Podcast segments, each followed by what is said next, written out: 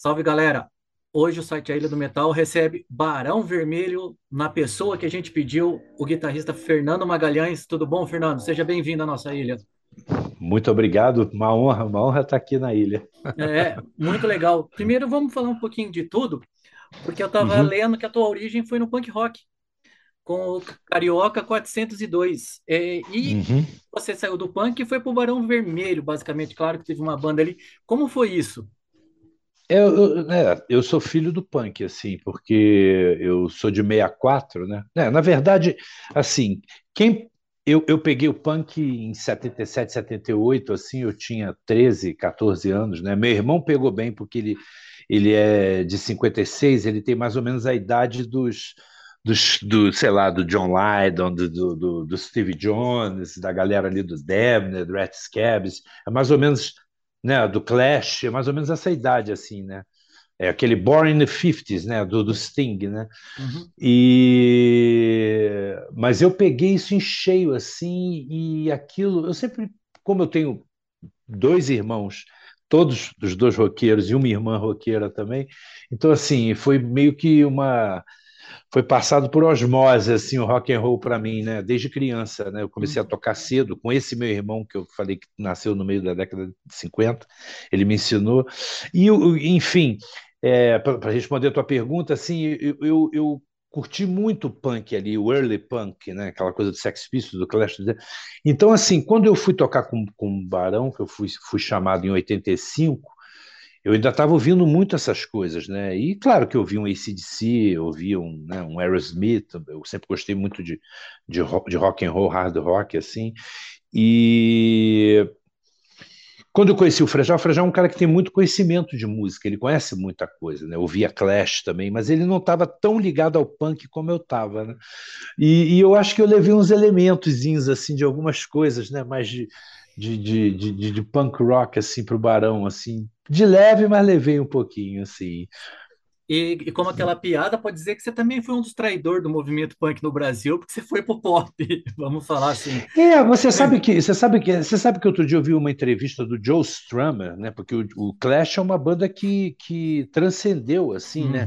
Já veio com o London Calling, depois veio o Sandinista, e, cara, ele dizia que na Inglaterra tinha uma punk policy, né? Tinha uma polícia punk, assim, né? Que te chamava de traidor, não sei o quê, né? Que você não era, né? Tipo Stiff Little Finger, né? Aquelas bandas mais, né? Sei lá, Slaughter the Dogs. Pô, eu conhecia aquelas bandas todas, adoro.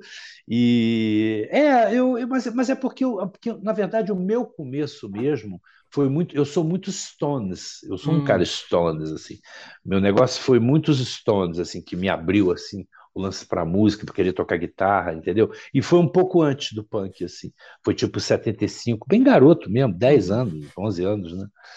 Então eu acho que eu saí, voltei e fui de novo, né? Então, assim, eu traí, mas não traí muito, né?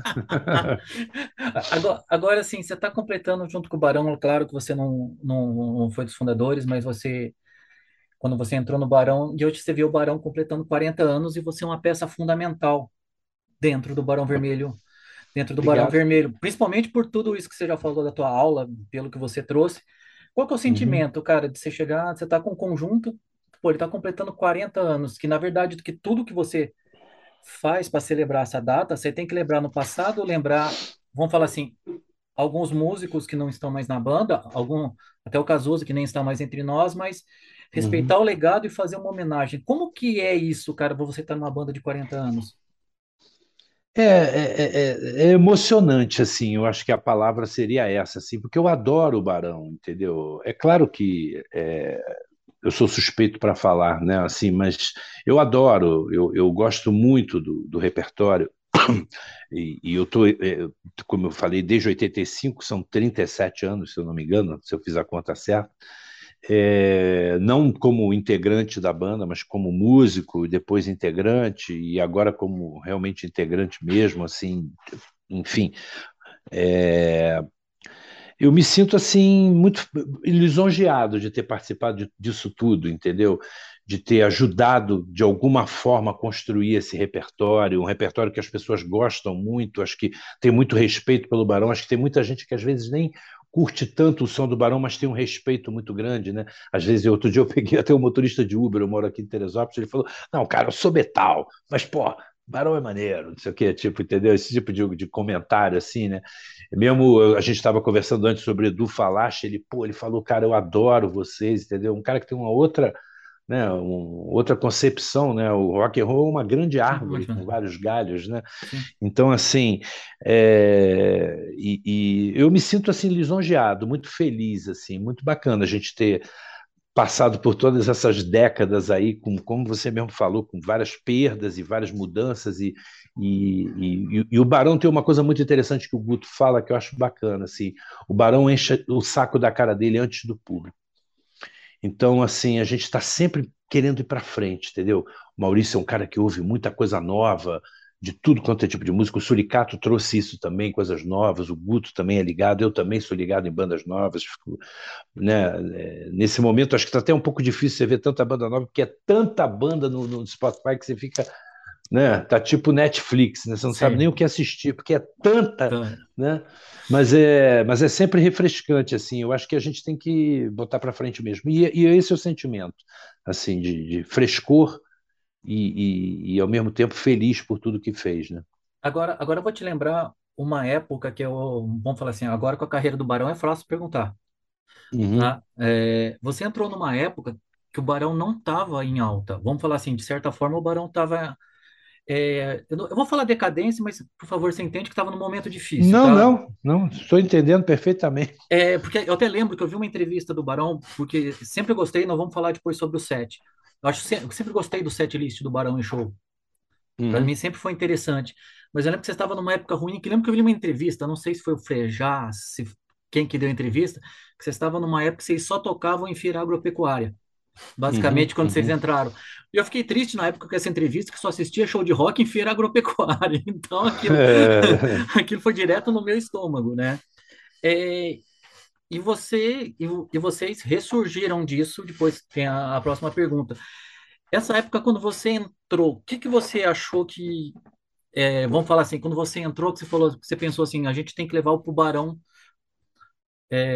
para seguir em frente, né? Você lembra dessa época? Como que foi? Como deve Lembro. Ser difícil para vocês na época? Porque era uma coisa tocar no Rock in Rio e depois estar tocando em feiras do interior, né? É claro que... Não só isso, como coretos em praça pública com 3 gatos pingados com guarda-chuva, isso aconteceu, entendeu? Realmente a saída do Cazuza foi uma coisa assim, muito qual seria a palavra assim? Difícil, vamos botar assim, né? Porque... assim, engraçado, eu não notei nenhuma assim, rejeição com o Frejat. Eu senti uma certa desconfiança de muita gente, entendeu? Uhum. Então, assim, os contratantes se afastaram, né? A galera da gravadora ficou... Foi até muito bacana, porque o pessoal da Ação Livre viraram para eles e falaram, cara, é melhor vocês irem para outro lugar, porque aqui está o Cazuza, vai ficar uma disputa de marketing, lógico que tudo vai para o Cazuza, né? Era uma coisa óbvia, né? Assim, não precisa nem... E eles foram muito, muito bacanas até, e assim, eles ficaram muito preocupados. Para mim era tudo festa, eu estava conversando. Para mim, eu estava tocando uma banda grande, viajando com uma coisa que eu nunca tinha feito, né? Tocando com equipamento mais legal e encarando públicos que eu nunca tinha visto, assim, né? Eu era muito novo, eu tinha 21 anos, mas para eles foi duro, assim, porque realmente foi tipo assim... Cair mesmo o padrão de vida, caiu o padrão de conforto que os caras estavam, imagina, né? Saindo do maior abandonado, Rock in Rio, né? Tava tudo para, né? Continuar daquele jeito para mais, né? E de repente tudo desmorona assim, de repente, né? Tudo cai por água abaixo. Eles foram muito raçudos, cara. A verdade é essa, eles foram cascudos. O Frejat foi casca grossa, o Guto, o Maurício, o Dé, eles foram cascudos, assim, é o que eu posso só dizer, assim. Sim, claro. Eles realmente... assim, com muita... E eles tinham muito bom relacionamento, entendeu? Então, assim, foram para a Warner, entendeu? O Liminha produziu o Rock em Geral, que é o primeiro disco na Warner, né? O primeiro, na verdade, sem o Cazuza foi Declara Guerra, mas já foi na Som Livre, aí teve aquele problema que o LP saiu com a primeira faixa pulando, umas coisas assim loucas, né? Que, né, pode ser coincidência, eu acho até que de repente foi mesmo, não vejo assim uma coisa maldosa, mas assim, esse tipo de coisa, entendeu? Então, assim, e logo depois veio o Carnaval, que aí, nessa época, o Maurício, por acaso, saiu da banda, né? Ele queria cantar, queria fazer umas coisas diferentes, e a gente fez um disco mais crunch, assim, entendeu? Com Pense e Dance logo de cara, entendeu? Então aquilo foi... A retomada foi uma coisa muito bonita, assim, sabe? Foi muito bonito. Fala, meu amor. Fala, não. A próxima pergunta é exatamente essa do Carnaval mesmo, né? Que vamos falar assim... o Carnaval, para mim, é o disco mais impressionante em relação, principalmente, pela receptividade que vocês tiveram. Porque como você pega o primeiro single, Pense e Dance, tinha uma parte de violão, uma parte de guitarra elétrica. Não tinha na época aquilo no Brasil, né? Vocês trouxeram uma sonoridade diferente na época. Eu te perguntar isso, como que foi para os ensaios? Foi um disco mais, eu vou falar assim, mais planejado, tipo, vamos falar assim, música mais ou menos, vocês nem pensavam em colocar. Para a composição, foi diferente, por exemplo, do rock em geral, você vê isso? Ah, foi diferente, sim. Porque o rock em geral, assim, por exemplo, eu não posso falar nem muito porque eu não participei de ensaios para gravação do disco, da questão da composição. Agora, assim, a única coisa que eu posso dizer é que o Barão, assim, a única coisa não, uma das coisas que eu posso dizer, assim, o Barão é uma live band. O lance do Barão é live. Entendeu? A gente nunca foi essa coisa de grava disco, aí faz sucesso pra caraca e não sai pra em turnê, não vai não. A gente gosta de ir pra estrada, a gente gosta de tocar, gosta de ir lá tirar som de guitarra, ajudar o outro a tirar som de guitarra, o outro ajudar, não sei o que, bababá, a gente criar, pô, isso aqui não tá muito legal. Bem, enfim, ter um bom técnico de PA, boa equipe, sempre para trazer um espetáculo bacana, né? Que eu gosto de ver show e gosto de ver um showzão. Então, né, acho que você tem que partir dessa premissa, né? Mas assim, então, seguindo esse raciocínio da live band, o Carnaval, ele nada mais é do que o que a gente vinha fazendo ao vivo, só que os caras compondo, criaram um repertório e fizemos aquilo, entendeu? Porque aquilo era o que a gente estava tocando, né? Sabe, o Frejat, ele mudou um pouco o feeling de guitarra dele. Quando eu entrei, ele teve que criar uma coisa. Talvez eu naquela época, eu acho que até eu era mais hard rock do que eu sou hoje em dia, assim, mas eu vim muito hard, assim, entendeu? Eu vim tocando de Marshall e tudo era crunch era meio podreira, sabe? E ele veio junto, e eu também peguei coisas que ele tinha, e falando assim, de guitarra, né? E é um disco que é aquilo mesmo, cara, é o que a gente estava sentindo naquele momento mesmo, né? E o processo dos ensaios foi maravilhoso, os ensaios para o Carnaval foram maravilhosos, e o Carnaval, ele é meio com o Barão ao vivo, né? Sim. Né? O Barão ao vivo, logo, um ano depois, era aquilo que estava vindo, né? Uma pena que o Maurício tinha saído, que senão ele estaria ali junto também, entendeu? Mas logo depois ele voltou, né? Mas assim, era aquilo que estava vindo ao vivo, era aquilo que a gente estava fazendo na época, sabe? Até o Barão ao vivo é a consolidação de você ver aquilo realmente, aquilo que rolava, aquilo rolava ao vivo, né? Então, que aliás é um disco que muita gente vem falar comigo, pô, adoro aquele disco para mim, não sei o quê. Sim. É aquele, o Carnaval e o Carne Crua, engraçado. Carne Crua também, as pessoas adoram. Assim, Carne Crua talvez seja o CD que mais veio para a gente autografar, que mais vem até hoje. Carne Crua, impressionante como as pessoas gostam. Mas uma coisa que eu quero falar também do Carnaval, que é o seguinte, eu acho que muito importante, sem desmerecer nenhum lugar ou capital ou estado no Brasil, São Paulo foi muito importante para o Barão nessa época. São Paulo é hard rock, né? Sim. Então... Cara, a gente ia muito para São Paulo, e tanto que o show do ao vivo foi gravado no Dama Choque. Isso não é à toa, é porque ali realmente a gente estava tendo uma efervescência dessa formação do Barão muito grande, os shows estavam sendo muito cheios, muito lotados, e muita receptividade do público, né? Então, assim, casou as coisas ali. Então, assim, eu particularmente, não digo que os outros meus amigos digam a mesma coisa, mas eu acho que o estado de São Paulo foi muito importante, a capital foi muito importante para o Barão naquele momento, sabe? As rádios abraçaram. Eu me lembro que a gente fez um especial na Rádio 89, que outro dia a gente fez uma entrevista agora, há pouco tempo, para 89, o cara falou daquele especial, até o Guto ficou emocionado, porque, cara, a gente gravou num estúdio micro, tocando aquele repertório, foi pré-Barão ao Vivo, entre Carnaval e Barão ao Vivo. É uma pancada, bicho, assim, um negócio, a gente tocando aquilo, tem que estar gravado lá no 89, maravilhoso, assim, muito bacana. Deu para responder? Deu para entender? Assim? Não, lógico que deu, mas agora é uma coisa que é fácil falar porque foi um disco de sucesso, né? Separando para pensar hoje, olhando para trás, para a época, o nome Carnaval para um disco de rock era ruim naquela época. Não, muito louco. É. Mas o Barão tem essa coisa meio lúdica, né, cara? Pegou o Chacal, aquela coisa toda. Cara, eu, desculpa falando para caramba assim, mas eu me lembro que nessa época tinha saído, acho que era o Cabeça de Dinossauro, os Titãs, e logo depois veio o Jesus Não Tem Dente no País dos Banguelas. E eu me lembro que o Fromer, que era falecido, querido, que Deus o tenha, ele adorava o Carnaval, sempre que ele me encontrava ele falava, cara, eu não consigo tirar o Carnaval da vitrola, né? Que era vinil, e eu falava, eu não consigo tirar o Jesus Não Tem Dente do País dos Banguelas, porque eu acho o bicho de Jesus um dos discos mais, assim, que mais transformou realmente aquele sonoridade de rock brasileiro, para não dever nada a um disco gringo, entendeu? Sim. É um disco que tem um som, cara, tem uma pegada, o Jesus, né, eu acho. Eu acho que o Carnaval também tem. O Carnaval também é mais cru, né? É mais cruzão, né? Mais crunch, assim, né? Essa é a diferença que eu vou falar agora, falar dos shows do Barão. Eu lembro, a primeira vez que eu vi o Barão foi em Londrina, em 1997, quando vocês tocaram com Titãs acústico, Raimundos e vocês depois. Eu achei do caramba, eu achei um puta show. 97 show. Era o quê? O álbum, né? Era a turnê do álbum, mais ou menos. Não, é 97. Então, o álbum é 95 para 96, eu acho que a gente só saiu por o Êxtase em 98. A gente ainda estava fazendo o álbum, eu acho.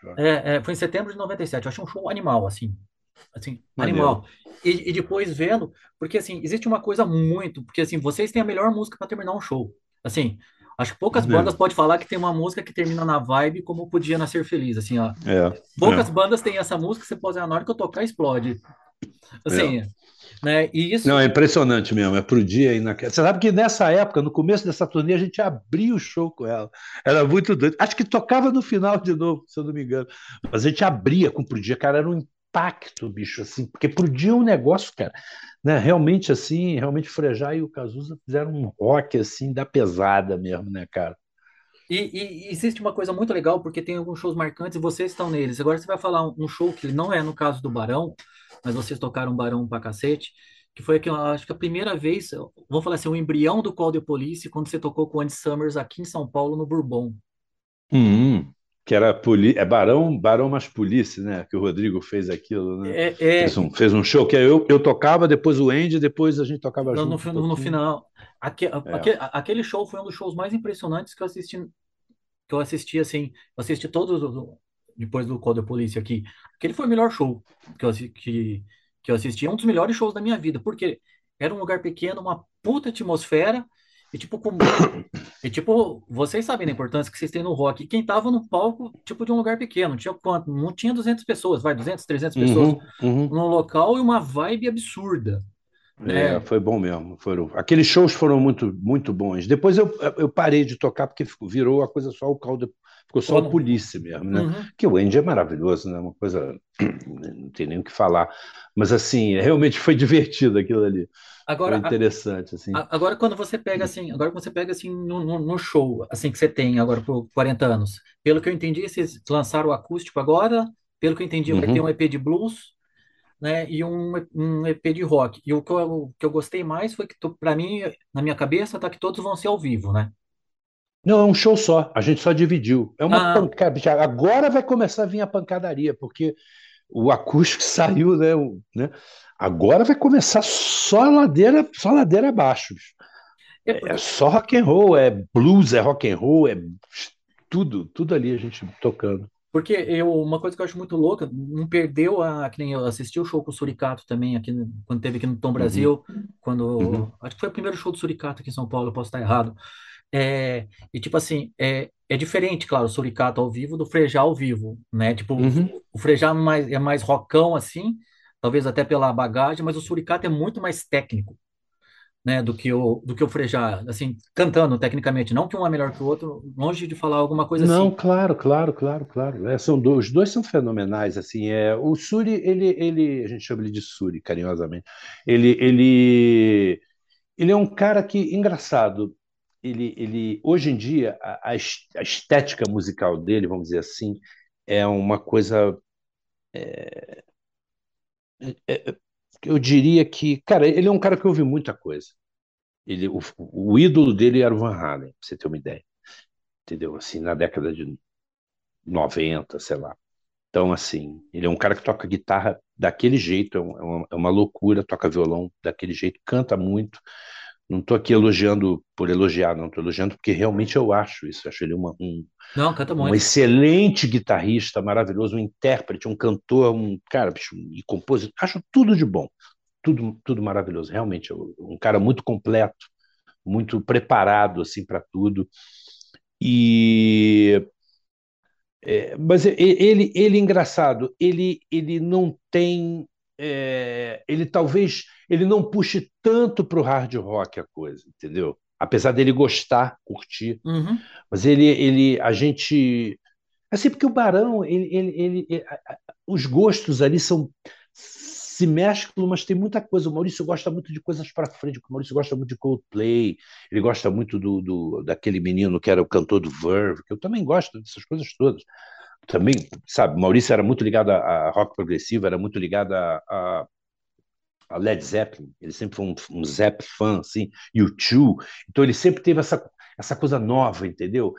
Quando ele que está produzindo, mixando, ele não fica querendo que fique soando muito estridente, hard rock, sabe? É uma mesclagem meio de rock and roll com uma coisa moderna, assim, sabe? Então, eu acho que essas coisas são legais, entendeu? Porque você vai meio que... não descaracteriza o que você era, mas ao mesmo tempo você dá um cliquezinho, né? E eu acho que o Suri, ele é um pouco meio isso também, entendeu? Ele é um cara que sempre tenta trazer uma pitada mais nova, uma coisa mais nova. E eu acho que na voz também, e no instrumento, você não vê ele tocando que nem Van Halen, né? Mas ele toca, sim, daquele jeito. É o ídolo dele, assim, é uma coisa, entendeu? Então, mas é muito interessante, assim, como artisticamente, na hora de criar, ele faz outra coisa, né? A gente, assim, o Viva é um disco que já mostra um pouco isso. Sim. Né? Ele já mostra que ali é um disco bem diferente, eu acho um disco bem, bem diferente, assim. Ele tem ali o Barão no coração, mas ele tem umas pitadas assim, umas coisas, né, para um disco que você está lançando com 37 anos de carreira, você fica pensando em coisas, né, como é que está o rock and roll hoje em dia, como é que as pessoas estão assimilando isso, entendeu? Porque a gente podia ser carnaval, né? Mas a gente já fez o carnaval, podia ser carne crua, mas a gente já fez o carne crua, e o Barão sempre foi isso. O Peninha era um cara muito aquela coisa, vamos mudar, vamos fazer, entendeu? E sempre foi assim, o Barão sempre foi uma característica. E é nesse ponto que eu vejo assim, a parte que vamos falar aqui agora, que vocês têm uma excelente formação, né? Vocês não colocaram tipo vocês não estão com um baixista oficial, assim, né? Vocês não substituíram, entre aspas, né? Como um integrante independente. Mas eu vejo o Barão sempre olhando para frente. Exatamente. E como é que agora você vê o Barão assim? Vocês não precisam provar mais nada, né? Se vocês quiserem viver de um greatest hits, vocês vão ficar tocando, lotando, até o dia que vocês quiserem, mas eu vejo vocês compondo e vocês criando coisas novas, que nem, que eu imagino que esse especial que vocês fizeram, que dividiram em 3 partes, que está na Globopay, talvez saia físico, né, ou em CD, DVD. Não, acho que não vai sair, não. Acho que vai ser só streaming, Que pena. Infelizmente, Mas assim, o que vocês olham para o futuro agora, musicalmente falando? Quando você ouvir o resto do negócio, com o acústico você já...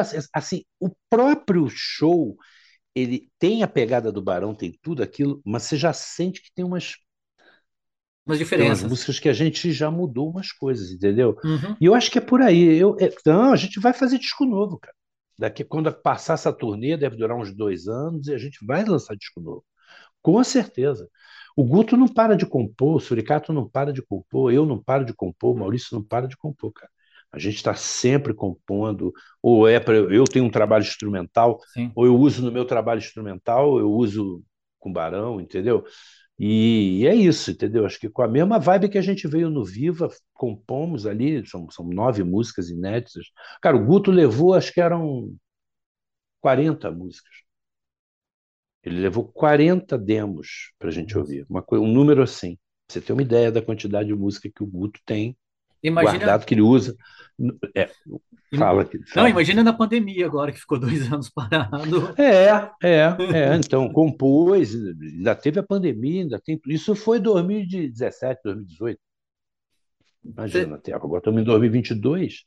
Você vai ter esses 2 anos de turnê para escutar todas as músicas. Mas a gente está pensando, assim, a gente já começa a conversar numa van, vamos fazer um disco doido, vamos fazer um disco que a gente não tenha mais, não precisa provar mais nada mesmo, vamos fazer um disco maluco, de músicas de 10 minutos, ok? Mas sei lá, vamos ver o que vai acontecer. Eu topo tudo, meu amigo, eu adoro, entendeu? Acho que o Barão tem esse lado, tem todo um lado, claro, de sabe, você sair com o show do Barão é levantar um jumbo, entendeu? Uhum. Sabe, é um custo grande, entendeu? Equipe, hotel para todo mundo, alimentação para todo mundo, cachê para todo mundo, ônibus, avião, sabe? É caro, né? É tudo caro. A gente tá... Cara, pra você ter uma ideia, a gente estava 9 anos sem ir a Porto Alegre. Nossa! Desde que o Barão voltou, a gente está tentando ir a Porto Alegre, não tinha, a conta não fechava. Só agora a gente conseguiu. A gente conseguiu ir agora, entendeu? Há 2 semanas atrás. 9 anos sem ir a Porto Alegre. Cara, foi uma loucura. E fomos no Opinião, que é um tipo um... Eu conheço, Pião. 1.500 pessoas, sei lá. Cara, estava maravilhoso. Foi um show, cara, assim, arregaçado, assim, de vibe, porque, cara, as pessoas muito tempo sem ver. Tinha gente que nunca tinha visto o Barão. Sim. Aliás, muita gente nunca viu, né? Sim. Muita gente nunca viu. Que show. Agora é a parte da diversão. Vamos falar assim da entrevista, tá? Vamos lá. Eu comecei a fazer isso. Isso eu não vou fazer com você. De vez em quando eu sugiro uma, mas eu vou sugerir uma música que não tá no acústico, eu espero que esteja no rock. Não tira Declare Guerra, cara, do setlist que vocês não estão tocando. Eu acho animal essa música, velho. Eu acho animal. Eu também gosto. De vez em quando ela entra. Ela é uma música... que entra, sai, entra, sai, entra, sai. É porque sabe o que acontece? Às vezes tem umas coisas que são interessantes, assim, que, desculpa me alongar aqui de falar isso. Às vezes as letras das músicas, não que eu acho que Declare Guerra está adaptada, não. Mas está um momento muito delicado, né, cara? Está um momento difícil, cara. Está muito. As pessoas estão muito... Por exemplo, a gente fez uma versão que eu adoro de Brasil. A versão do Barão de Brasil, eu acho puta de um rock and roll. A gente não está tocando, cara, por causa disso, porque eu acho que está num momento muito delicado, entendeu? E eu acho que, enfim... Não que a gente está com medinho de levantar a bandeira de nada, de posicionamento, mas, cara, está delicado. Tá, não está fácil, não. Foge do... eu moro em Teresópolis, moro em Terê. Outro dia a gente tocou aqui, o Suri fez um discurso, cara, entrou um cara aqui, bicho, detonando aqui nos jornais. Esse cara foi falar, fazendo propaganda do Lula, nem se falou do Lula no show. Pra você ter uma ideia como é que está a cabeça das pessoas. Sim. É muito louco. E assim, cada um gosta do que quiser, né? Mas você dizer que a pessoa falou uma coisa que a pessoa não falou é muito louco, né? Agora vamos fazer a parte de diversão. Eu vou falar assim, algumas coisas, A ou B, você escolhe A ou B e dá a sua opinião, beleza? Tá. Vamos falar. Essa primeira, as duas primeiras são fáceis. Dead Kennedys ou Sex Pistols? Cara, hoje em dia eu vou pro Dead Kennedys. Hoje em dia? Você gostou mais dos Pistols já? Já gostei muito do Pistols, mas quando eu soube que o John Lydon é apoiador do Trump, caiu tudo pra mim, cara, numa boa. Eu não acreditei. Não dá pra acreditar. Eu não acreditei. Não dá pra acreditar. Não dá pra acreditar o negócio dele. O cara que cantou Anarchy UK, que cantou aquelas coisas todas maravilhosas que eu adorava, o Nevermind the Ball, tinha tudo aquilo, tinha The Great Rock and Roll Swindle, eu comprei tudo. Cara, não acreditei, eu falei, cara, esse mundo tá de cabeça para baixo, não é possível. John Lydon apoiador de Trump? Não dá para entender. Não dá para mim, cara. Não dá. Eu não consigo entender. Eu falei, cara, não é possível, tudo aquilo que eu ouvi. Então eu vou no Dead Kennedys, não sei nem o que... Você sabe que eu já vi o Jello Biafra ao vivo, né? Sim. Ele veio aqui com o Mano Negra. Barão tocou com o Mano Negra na frente do Circo Voador. Quando eu vi, estava o Jello Biafra cantando. Eu falei, caraca, bicho. Então, o Dead Kennedys. Beleza. Agora que eu acho que é mais difícil. The Clash ou Ramones? Eu The Clash. Foi fácil? Assim? É. Foi. E, cara, você vai... É uma heresia. Eu nunca fui tão Ramones assim. Eu gosto. Rock and Roll, Radio, Let's Go. Adoro. Mas eu sempre gostei... Eu sempre gostei muito nessa época das bandas inglesas, assim. Eu sempre fui muito fã do Damned. A banda punk que eu mais ouvi foi o Damned. 999, essas early punks, assim, eu adorava esses caras, adoravam. Aliás, adoro, eu tenho os CDs, tenho tudo, entendeu? Adoro. Mas Clash total, eu sou Clash total, adoro. Agora uma que está aqui, que eu não vou mudar, e quando eu fiz essa pergunta, eu achava que você ia responder uma, agora eu tenho certeza que você vai responder o outro, né? Pela guitarra, que eu ia colocar Jimmy Page ou Kate Richards. Kit Richards. Pra mim, naturalmente, você ia falar o Peixe, porque como eu te vejo tocando, né? Mas depois que você falou de Stones, eu falei, me lasquei naquela pergunta. Não, o Jimmy Page, pra mim, é a glória, bicho. Eu amo o Jimmy Page, amo o Led Zeppelin, adoro pra caraca. Mas, cara, os Stones, pra mim, cara, os Stones é uma banda muito, muito cascuda, bicho. Eles são muito cascudos. Assim, talvez para muita gente, até, por exemplo, o Tico, né, que eu produzi os Detonados, não tem a menor ligação com os Stones, beleza. Assim, mas cara, os Stones têm uma alegria, bicho, tem uma diversificação das coisas, assim. Cara, é muito impressionante, bicho, assim. Eu fico, as fases todas, né, aquela fase dos anos 70. Minha irmã assistiu os Stones em 73, Led Zeppelin em 72, bicho. Minha irmã viu 3 shows dos Stones e 2 do Led Zeppelin em 72, minha irmã. Mas você pode 20 anos. Mas você pode virar para ela e falar, mas eu abri para Stones. Ah, com certeza, né? E viu o One Led, né? Viu o Jimmy Page, Robert Plant, né? Sim. Maravilhoso, sensacional, maravilhoso. Agora, uma que eu acho que, tipo, que o Barão continuou, vamos falar assim, um legado deles, né? Que eu acho. Seria o Made in Brasil ou Secos e Molhados? Eu acho que o Made in Brasil, né? Acho que o Made, né? Eu sou muito amigo do Oswaldo, do Celso, dos Vecchiones lá. Eles são... Cara, uma escolha difícil mesmo, assim. Eu vou dizer o Made porque talvez pela veia mais rock and roll, né? Mas o Secos e Molhados é maravilhoso. Sim, não, toda coisa aqui é genial. Agora, mais difícil para você. O acústico MTV... Ou esse acústico 40 anos? O nosso primeiro acústico? É. Esse agora. Esse agora? Aquele foi muito precário. O nosso acústico foi muito precário. Não é balada, não. Sim, não é balada. Foi muito precário. Maneiro pela época, mas aquilo ali era o acústico da MTV, cara, foi meio que um teste para a MTV americana. Vocês fazem acústico, sim, tá, entendemos que vocês podem. Aí dali começou, só que o nosso não saiu. Entendeu? Por isso é que depois veio ter balada MTV. Que era muito mais legal do que os acústicos MTV, as baladas. O Raimundos também é muito bom, balada MTV deles. Eu nem sabia que tinha dos Raimundos, eu sabia que tinha do Kid Abelha. Não sabia que tinha do Raimundos, eu vou até procurar. É muito bom. Essa foi a entrevista, Fernando. Muito obrigado pela sua oportunidade. Muito obrigado por tudo que você faz no rock. Era essa conversa informal mesmo para falar de vocês. Agora, aquela mensagem para você desejar para todos os fãs do Barão que vão estar vendo a gente no YouTube, se eu postar isso aqui no YouTube, pelo menos os melhores Ilha do momentos. Metal, né? Ilha do Metal. Por favor, é com você. Tá bom. Fala, galera da Claquete. Que é lógico que eu não vou editar, tá? Eu não vou editar, tá? Eu adoro esses erros. Tá bom. Fala, galera da Ilha do Metal. Eu sou o Fernando Magalhães, guitarrista do Barão Vermelho. Estou muito feliz de estar dando essa entrevista aqui. E fiquem antenados no nosso novo disco, nosso novo álbum, nosso novo streaming, que é o Barão 40 Anos, que são 4 EPs maravilhosos que vão ter toda a história do Barão, com várias coisas bacanas aí. Começou pelo acústico, depois vai ter blues e baladas, clássicos e sucessos. Curtam lá.